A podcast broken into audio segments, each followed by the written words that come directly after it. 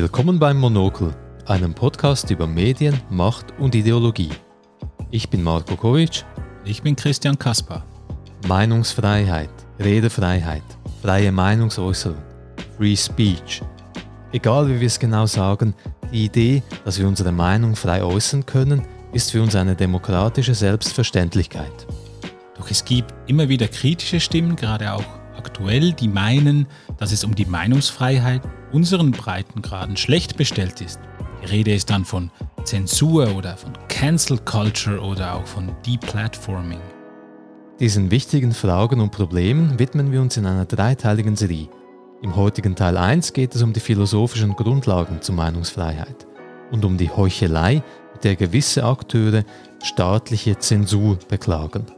In Teil 2 nehmen wir dann die sogenannte Cancel Culture unter die Lupe. Also die Kritik, dass insbesondere linke Mobs im Internet Menschen mundtot machen, die eine andere Meinung als sie selber haben. Im dritten Teil der Serie diskutieren wir die große Macht der Social-Media-Plattformen, mit der sie bedenklicherweise zu den Gralshütern der Wahrheit werden. Das Monokel findet ihr überall, wo es Podcasts gibt. Eine Bewertung auf Apple Podcasts hilft uns sehr. Ihr könnt uns auf patreon.com-das Monokel auch mit einer kleinen Spende unterstützen.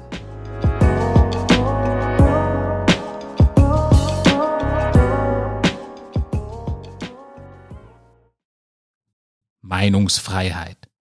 Ein Konzept, das wir in unserer Alltagssprache viel brauchen, das uns intuitiv auch klar ist, das aber beim genaueren Betrachten nicht mehr ganz so eindeutig klar ist. Deshalb möchten wir gerne zunächst einige philosophische Grundlagen kurz diskutieren. Zunächst im Rahmen der Sprechakttheorie. Zweitens das epistemische Argument für Meinungsfreiheit, wie es sich bei John Stuart Mill prominent findet. Und drittens ein demokratietheoretisches Argument für die Meinungsfreiheit. Sprechakttheorie. Das klingt sehr soziologisch und das ist es auch.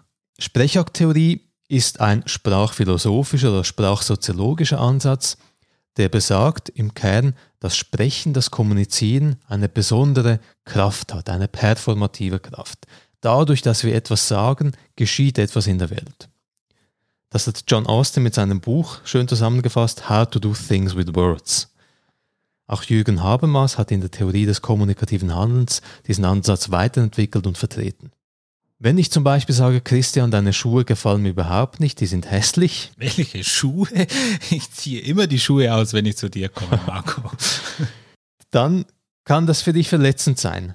Aber Sprechakt theoretisch ist das ein sogenannter expressiver Sprechakt und ich erhebe damit lediglich den Anspruch der Wahrhaftigkeit. Also ich empfinde tatsächlich so und wir können darüber diskutieren, ob ich lüge oder nicht. Aber wie das bei dir ankommt, das interessiert niemanden. Das ist mein Problem. Also es kann auch alles irgendwie dann verletzend sein oder eben nicht. Also mhm. ja, es kommt dann wirklich eigentlich gar nicht darauf an, wie es ankommt. Das ist, glaube ich, entscheidend, oder? Das trifft dann auch bei sogenannten assertiven Sprechakten zu, wo es um Fakten geht. Also wenn ich sage, der Holocaust hat nie stattgefunden, dann ist das für viele Menschen jüdischen Glaubens sehr verletzend. Aber ich kann sagen, hey, wir reden nur über Fakten. Ich hebe, lediglich den Anspruch, dass die Bedingungen für die Gültigkeit dieser Behauptung erfüllt sind, mehr nicht.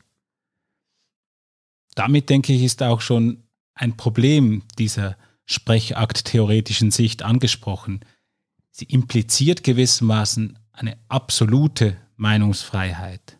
Also wenn man diese Position wirklich ernst nimmt, dann darf die Meinungsfreiheit durch gar nichts eingeschränkt werden. Auch dann nicht, wenn du nicht nur meine Schuhe kritisierst, sondern wenn du jetzt aufgrund der Hässlichkeit meiner Schuhe zum Mord an mir aufrufen würdest. Das ist ja auch nur ein Sprechakt. Wir können genau. darüber diskutieren, ist er inhaltlich gerechtfertigt oder nicht.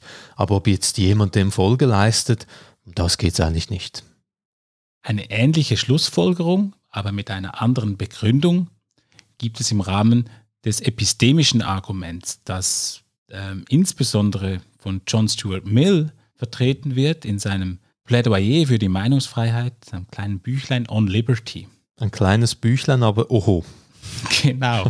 Und auch ein kleines Büchlein, das interessanterweise über alle Positionen hinweg gerne als Plädoyer für die Meinungsfreiheit ähm, verwendet wird. Was schreibt John Stuart Mill zur Meinungsfreiheit in On Liberty? Also das ganz bekannte Zitat ist, dass es ja eine Tatsache sei, dass nur durch Unterschiedlichkeit der Meinungen eine Möglichkeit besteht, allen Seiten der Wahrheit faires Spiel zu verschaffen.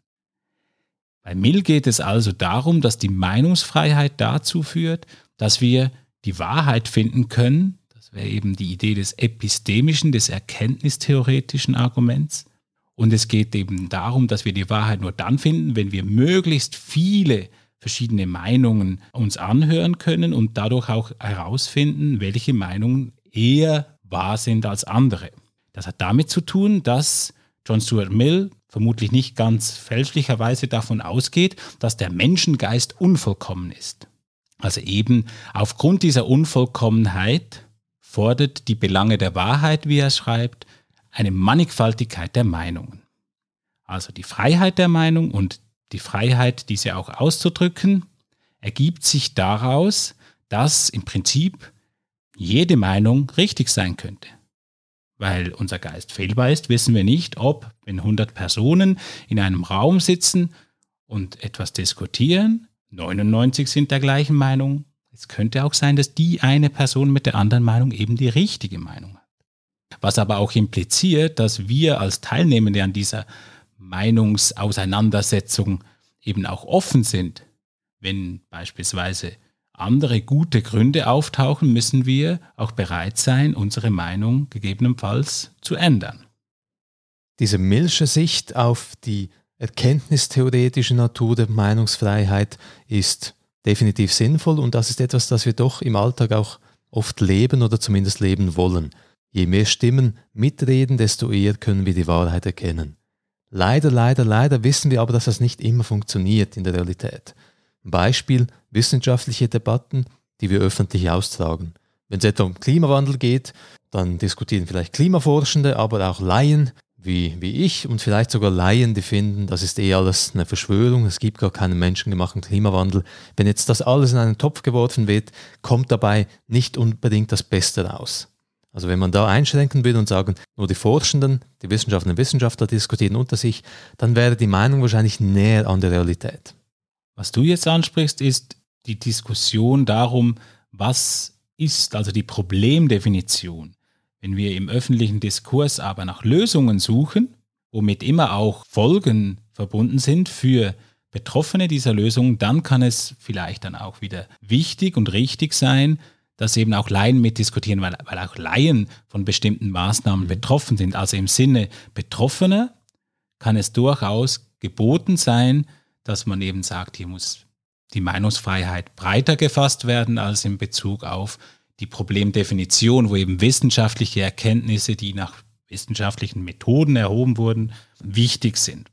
Das verweist auf das demokratietheoretische Argument. Das demokratische Ideal die Idee, die demokratische Idee, wie sie schon seit der griechischen Antike bis in die zeitgenössischen Ansätze vertreten wird, ist ja eigentlich die politische Gleichheit. Also eben genau die Idee der gleichberechtigten Teilhabe an der politischen Entscheidungsfindung.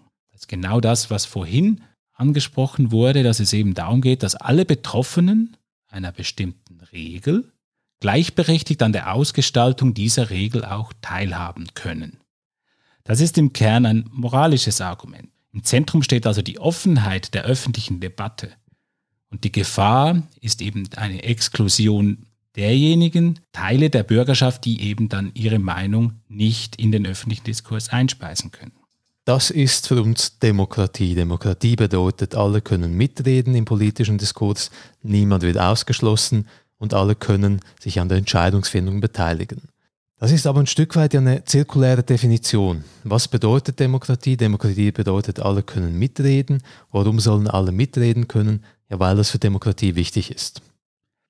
Aus diesen drei Argumenten, dem Sprechakttheoretischen, dem epistemischen und dem demokratietheoretischen Argument, ergibt sich eine vielstimmige Begründung dafür, dass Meinungsfreiheit zentral ist.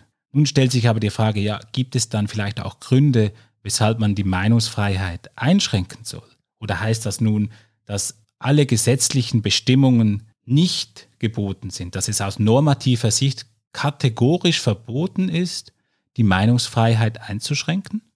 Auch hier können wir John Stuart Mill danken. Er hat über dieses Problem nachgedacht und hat ein Prinzip vorgeschlagen, das heute immer noch wichtig ist. Das Schadensprinzip, Harm Principle.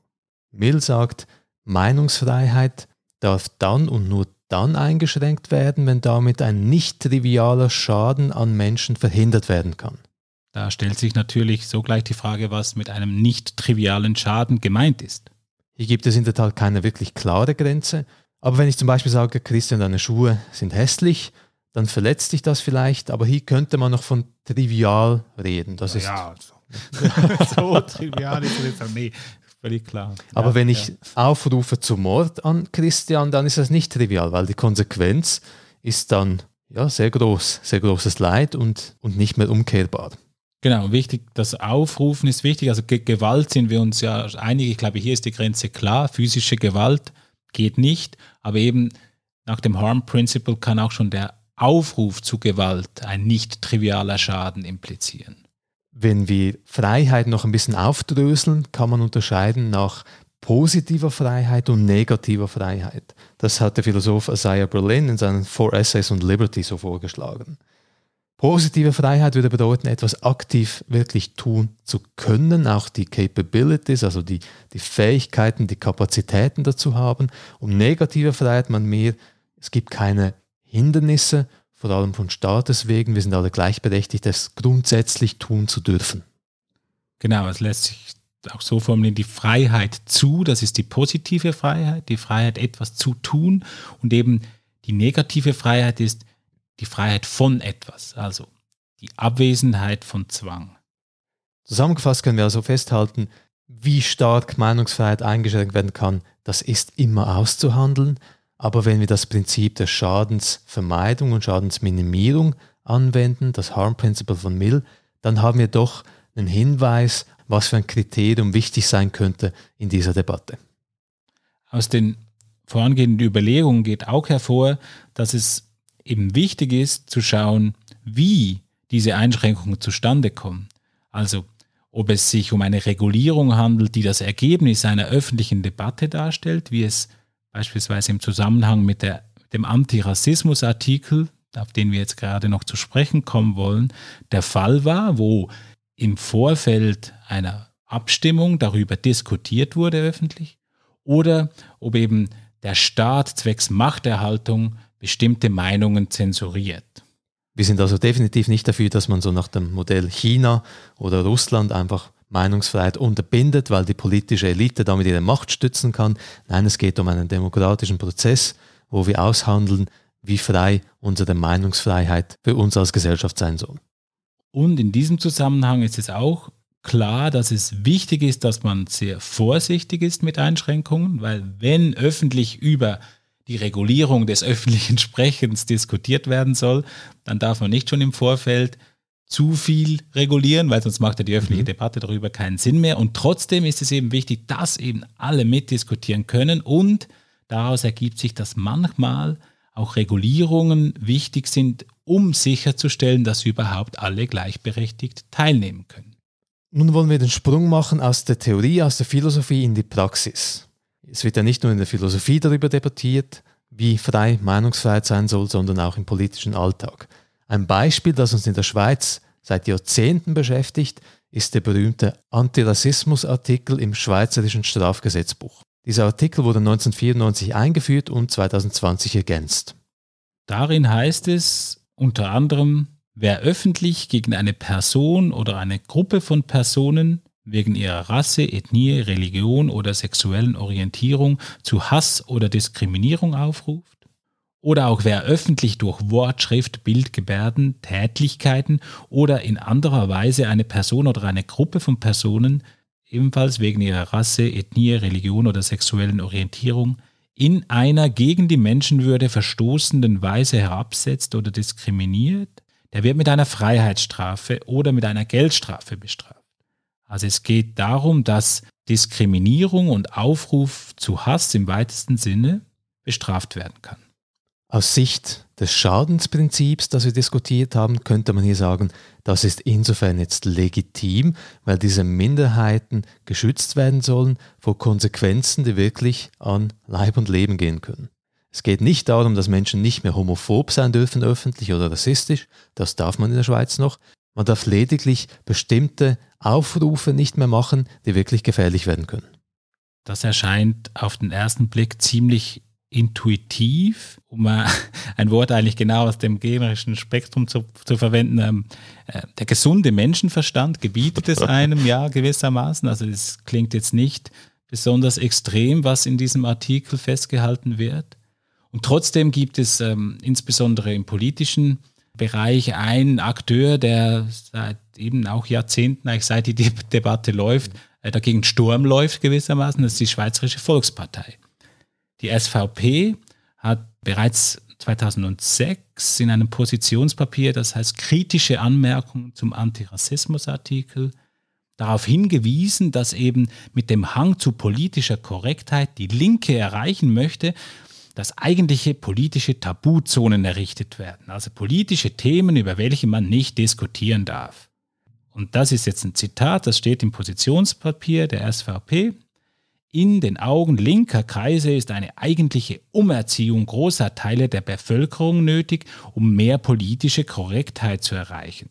Und ein Mittel für diese Umerziehung ist, gemäß der SVP, der Antirassismusartikel.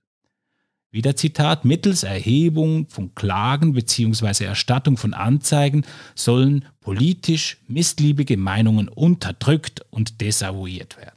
Das sind wirklich Originalzitate, keine Satire. Das Dokument, Originaldokument ist verlinkt bei uns auf der Webseite in den Quellen. Wenn wir jetzt wohlwollend bleiben, und wir müssen halt wohlwollend bleiben und sagen philosophisch gesehen, ja, wie wird das Schadensprinzip angewendet, dann fällt auf, das wird gar nicht angewendet. Es wird gar nicht die Überlegung gemacht, warum ist dieser Artikel eingeführt worden? Gibt es Minderheiten, Gruppen von Menschen, die geschützt werden damit? Nein, um das geht es der SVP gar nicht. Stattdessen werden krude Verschwörungstheorien verbreitet, die mit der Realität einfach nichts zu tun haben. Genau, es wird gewissermaßen auf so eine generelle Ebene gehoben und es geht nicht mehr um den Inhalt von Aussagen, sondern es geht einfach darum, dass ganz grundsätzlich keine Einschränkung der Meinungsfreiheit legitim ist. Wenn man es dann noch ein bisschen wörtlicher nimmt, dann könnte man interpretieren, dass eben diese Meinungen, um die es da geht, also wenn man den Anti-Rassismus-Artikel als Meinung bezeichnen möchte, also eben, dass man keine anderen Menschen diskriminiert und herabsetzt, dass das etwas Linkes ist, das man bekämpfen muss. Also das steckt dann eher drin. Aber grundsätzlich geht es Ihnen wohl darum, dass man sagt, es, es darf einfach gar keine Einschränkung geben, weil jede Einschränkung nützt dann den Linken. Das ist eigentlich ihre Argumentation, was ja doch ziemlich abenteuerlich ist. Man sieht darin schon, dass das Ganze ein Art trojanisches Pferd ist. Es geht nicht um eine philosophische Auseinandersetzung mit Meinungsfreiheit, sondern um eine Ideologie, die hier verpackt wird als angebliche Verteidigung der Meinungsfreiheit. Leicht anders gelagert ist die Argumentation dann im Zusammenhang mit der Erweiterung des Antirassismus-Artikels 2020. Der Antirassismusartikel wurde 2020 um sexuelle Orientierung erweitert. Benjamin Fischer schreibt in einem Beitrag, dass es sich hierbei um ein Zensurgesetz handeln würde. Es kann und soll nie einen Anspruch geben, schreibt er, jede mögliche Beleidigungsempfindung per Strafrecht aus der Welt zu schaffen. Denn die Meinungsfreiheit ist damit nicht vereinbar. Also hier geht es zunächst darum, was wir im Zusammenhang mit der Sprechakt-theoretischen Argumentation besprochen haben, dass es eben nicht darum gehen kann, wie eine Aussage bei jemand anderem ankommt. Hierzu muss man aber erwähnen, dass es im Gesetz ja nicht um jede mögliche Beleidigung geht, sondern es geht um sehr bestimmte, doch einigermaßen klar definierte Formen der Diskriminierung. Da muss man wirklich sagen, das ist ein klassischer rhetorischer Trick, das ist so ein Stammtischargument. Ja, man darf nichts mehr sagen, man darf nichts mehr, man darf niemanden mehr beleidigen, all diese Snowflakes, diese Schneeflöckchen. Aber das ist Quatsch und das geht es überhaupt nicht in diesem Gesetzesartikel. Ebenfalls in diesem Positionsbezug von Benjamin Fischer, SVP, ähm, schreibt er, dass in einer freien Gesellschaft eben der offene Diskurs und alleine der zwanglose Zwang des besseren Arguments zählen dürfen. Das ist jetzt interessant, weil hier beruft er sich mehr oder weniger explizit auf Jürgen Habermas. Die Idee des zwanglosen Zwangs, des besseren Arguments ist eine Idee, die im Kern des rationalen Diskurses bei Habermas steht. Und das ist insofern spannend, weil offensichtlich, also zunächst mal, das, das, das klingt jetzt ja sehr gut. Hier bezieht sich Fischer auf eine philosophische Position, könnte man meinen. Das Problem ist, er scheint seinen Habermas nicht wirklich gelesen zu haben. Weil dieses Argument kann man genau auch umdrehen, denn in einem rationalen Diskurs geht es ja gerade darum, dass alle Diskursteilnehmenden den gleichen Status haben. Also das lässt sich dahingehend interpretieren, dass ein Verzicht auf Herabsetzung und Diskriminierung, wie es eben genau der Antirassismus-Artikel fordert, eine Bedingung dafür darstellt, dass der zwanglose Zwang des besseren Arguments überhaupt zur Geltung kommen kann. Wenn eine Mehrheit eine Minderheit systematisch fertig macht, dann ist das nicht der zwanglose Zwang des besseren Arguments, das ist ganz einfach Zwang. Daraus lässt sich die These ableiten, dass diese Debatten um Meinungsfreiheit eigentlich weniger um die Meinungsfreiheit an sich gehen, sondern das Resultat bestimmter, sagen wir mal, populistischer Kommunikationsstrategien sind.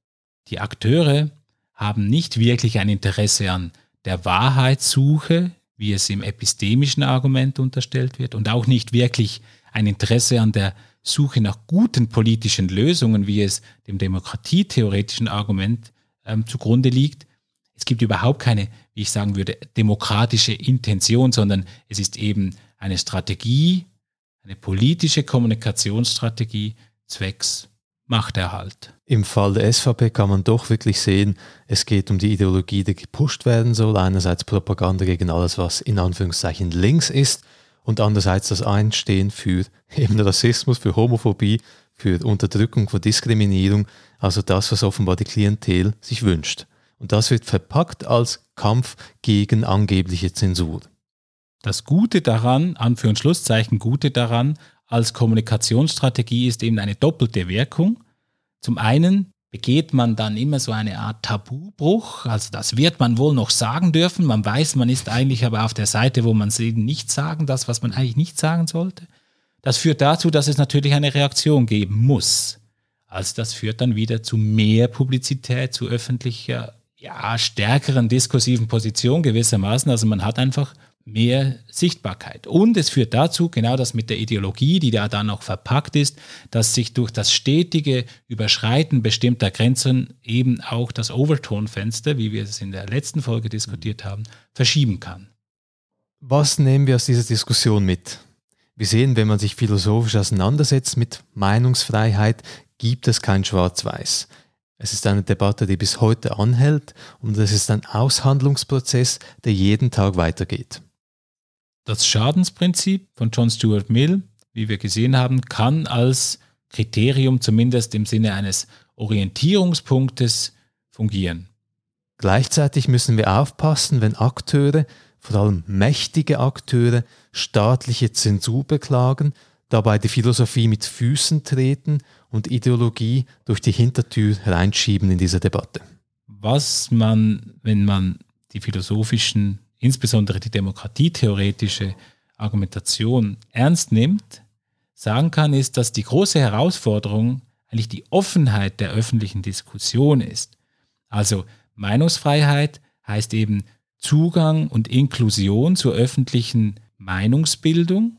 Das heißt, die Stimmen, Perspektiven, Positionen und Gründe, also Meinungen im weiteren Sinne, aller Betroffenen müssen zu Wort kommen können.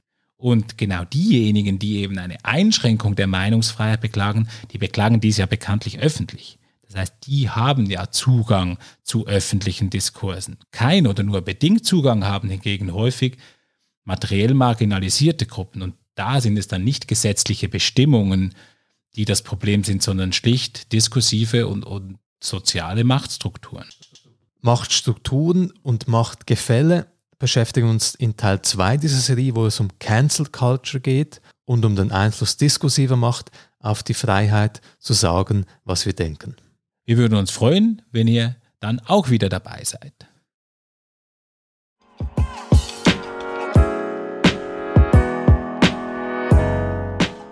Ihr Feedback oder Fragen zur heutigen Folge habt, könnt ihr uns gerne eine Mail an kontakt@dasmonokel.xyz schreiben. Ihr könnt uns auch auf Facebook, Twitter oder LinkedIn erreichen.